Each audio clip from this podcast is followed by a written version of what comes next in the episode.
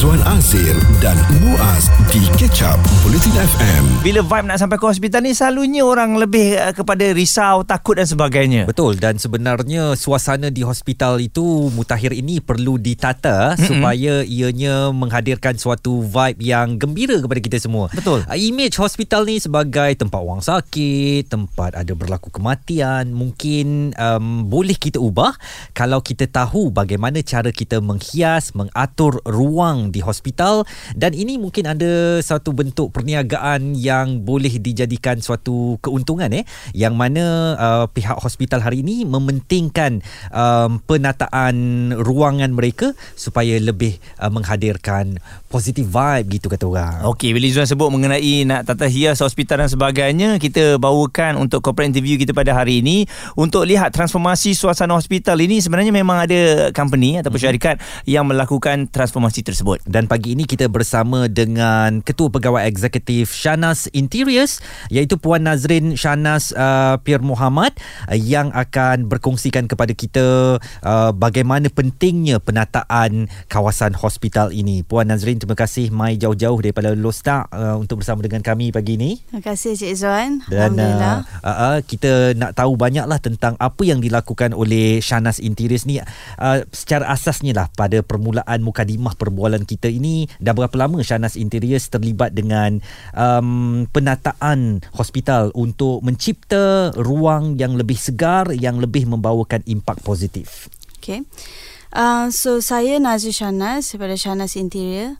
Kami beroperasi dah 10 tahun. Hmm. Tapi sebelum-sebelum ni saya ada buat uh, banyak lebih uh, sektor yang lain. Maksudnya saya dah buat rumah, saya dah buat corporate, saya dah buat government, hmm. saya dah buat university dan uh, Tiga tahun lepas dalam tahun 2019 saya dapat enter satu tender ni lah untuk private hospital dekat mm-hmm. Manjung.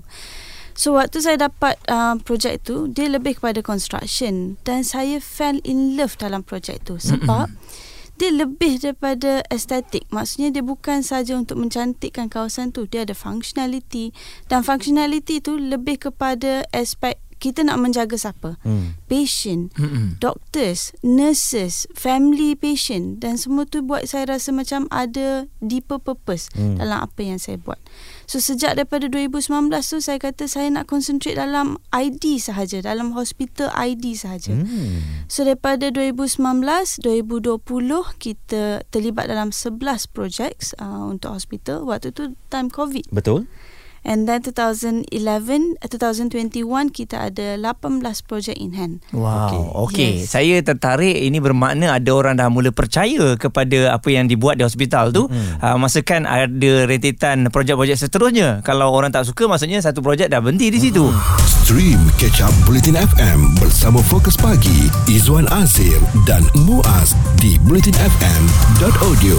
Transformasi suasana hospital amat penting sekali sebab kalau kita sakit dan kita tengah bimbang tentang kesihatan kita lepas tu kalau kita pergi dekat hospital tu muram je keadaan dia Mm-mm. dengan ramai orang cat pun dah tertanggal sana sini macam eh eh selamat ke aku di sini kan mungkin persoalan itu yang menghantui fikiran kita jadi ada suatu pihak syarikat ini namanya Shahnas Interiors yang bertanggungjawab untuk menata rias ruangan di hospital supaya kelihatan ceria dan kelihatan lebih berkeyakinan supaya pesakit yang datang ke situ dapat terubat dan dapat bagaikan teralih fokus mereka um, dengan keceriaan suasana hospital berkenaan. Kita semua sudah maklum sekarang ni banyak hospital pintar yang telah pun ada ya dan uh, puan Nazrin Shanas bersama lagi dengan kita.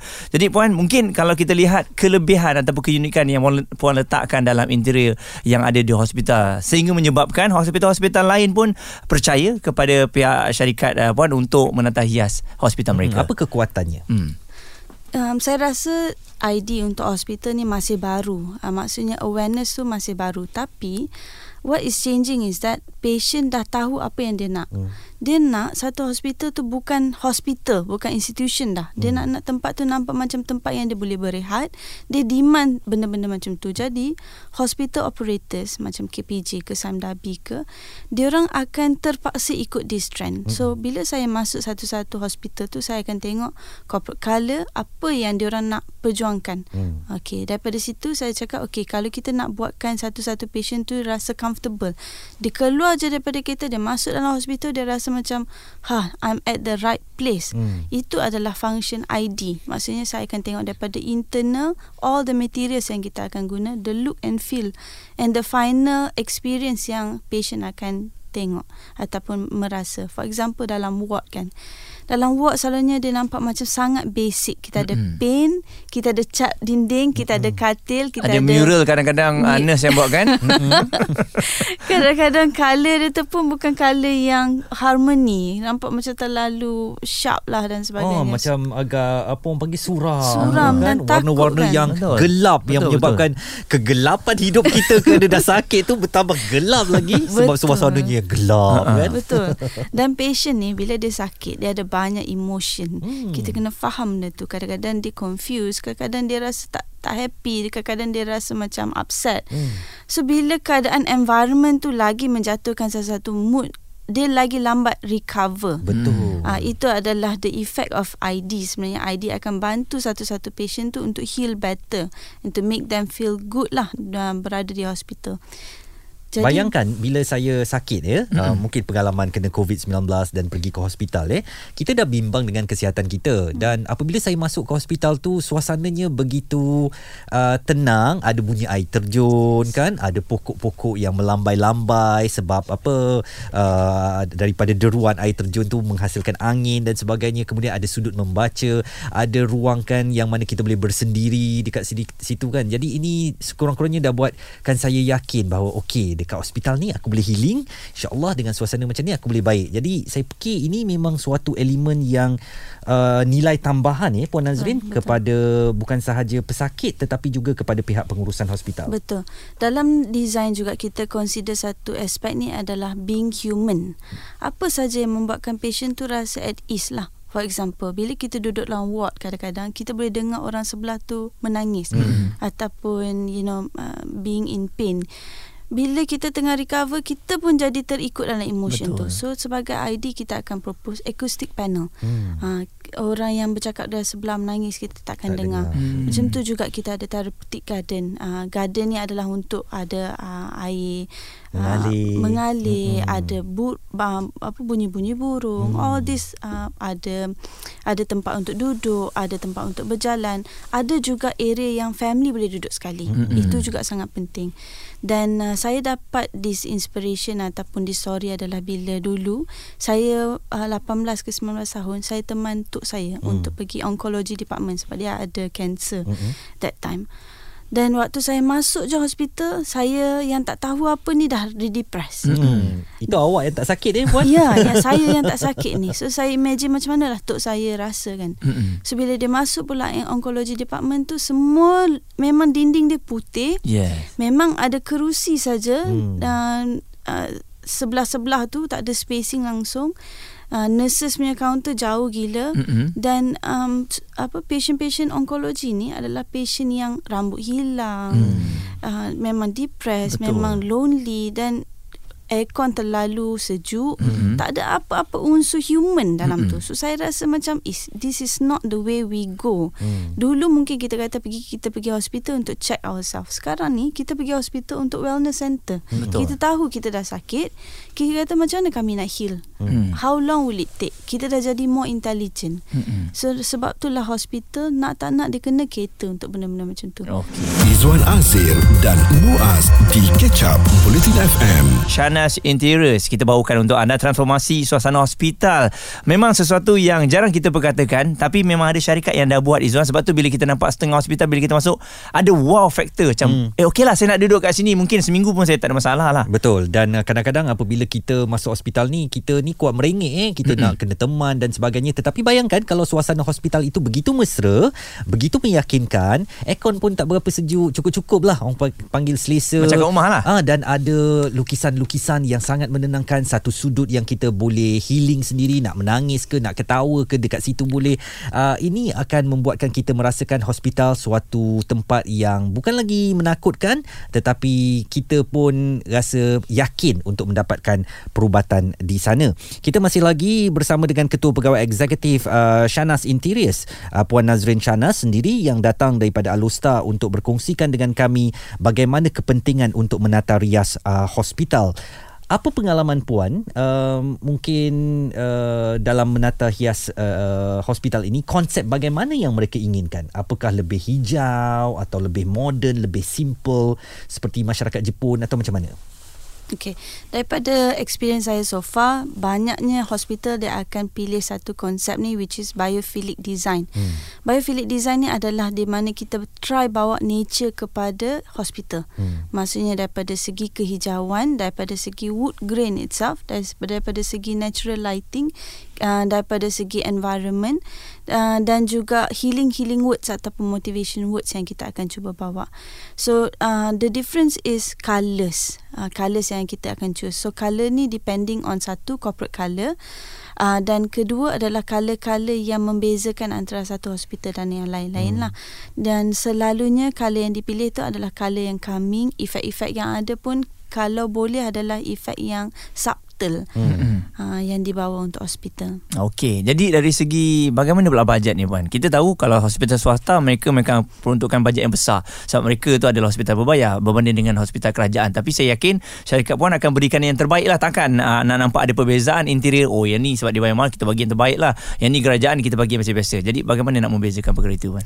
Dulu kita kata kita ada misconception macam tu. Sebenarnya uh, government hospital dah realise kata apa saja bajet yang dia ada adalah long lasting kalau compared to private hospital. Hmm. Private hospital dia memang ada banyak fund tapi dia punya lasting punya apa proses tu dia kata okey lah saya nak buat untuk 4 ataupun 5 tahun.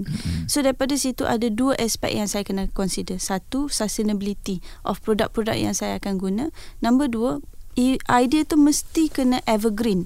Itulah dua konsep. Dan dulu government hospital banyaknya dia akan pakai arkitek semata-mata untuk design dan uh, dia punya apa tu um, procurement dia tu adalah berbeza. Hmm. Dan daripada situ kalau kita tengok government hospital kadang-kadang look dan feel dia tu tak jive, Hmm. tak sama. Mm-mm. Color ni eh color ni pula, ni Oh. color ni pula macam tu. So sekarang ni arkitek ataupun JKR dah ada mm, pendedahan dan dia pun tahu keperluan untuk ada ID dalam tim tu. Jadi kami ni akan dipilih daripada awal lagi daripada konsep daripada actual building punya construction tu kita dah masuk dengan kita akan synchronize all the colours kita akan bagi konsep dan benda tu akan dibincangkan daripada pihak JKR dan KKM. Itu kalau government punya uh, prosedur dah. Hmm. So um, dan dia dah ada allocation untuk ID specifically. Jadi projek-projek baru yang saya rasa macam 2019, 2018 onwards dah memang cantik. Sama level dengan private hospital. Private hospital. Hmm. Ini Yes. suatu perkembangan positif Sangat dan positif. Uh, saya nak tahu juga sekarang ni kebanyakan hospital swasta terutamanya kalau kita masuk dekat lobi tu wah dah meriah dah ya. Dia ada kafe dia, dia ada kedai buku, dia ada macam-macam tempat kita rasa macam hospital ke shopping mall ni kan Ah. tapi vibe dia tu menyebabkan ramai orang ada yang tengah makan ada yang beli barang dan sebagainya apakah itu konsep yang memang dibawakan sekarang supaya hospital ini tak kelihatan gloomy tak kelihatan satu tempat yang menyedihkan puan Betul. Uh, macam saya cakap tadi, sekarang ni konsep yang patient nak adalah hospital tu bukan institution. Dia adalah wellness center. Wellness center tu maksudnya bila you pergi, you katalah you nak ke bawah, you nak makan, ada proper makan tempat makan yang nak makan. Mungkin kalau you nak beli gadgets ke something-something yang related dengan health punya, you boleh beli kat situ. Kalau kata ada tempat untuk kita nak dapat second consultation pun, dia orang kalau boleh nak ada kat situ. So, patient pun dah becoming very intelligent. So dia nak apa yang dia nak nak. Dan especially kalau macam private hospitals, kita dah mula welcome patient daripada outside. Daripada Mm-mm. Indonesia, daripada Singapore, daripada Thailand. Hmm. So trend dia adalah dekat sana pun macam tu. So bila dia orang datang sini, dia orang demand benda-benda macam tu. Hmm. Ha. Okey dan uh, mungkin dari segi contoh yang uh, interior design yang pernah uh, puan buat di beberapa buah hospital hmm. mungkin ada yang, Yang nak oh pergi saya tengok, eh uh-uh. saya pernah pergi hospital ni lah syarikat ni ke yang buat ha. Uh-uh. kan silakan buat antaranya Uh, saya ada buat private hospital. Uh, saya buat um, Cellgate Rawang. Saya buat Aurelius Nilai untuk old block dengan new block. Saya ada terlibat dengan Ara Damansara ni new project. Mhm. Um, dan uh, Kota Baru Kota Baru Medical Center. Mhm.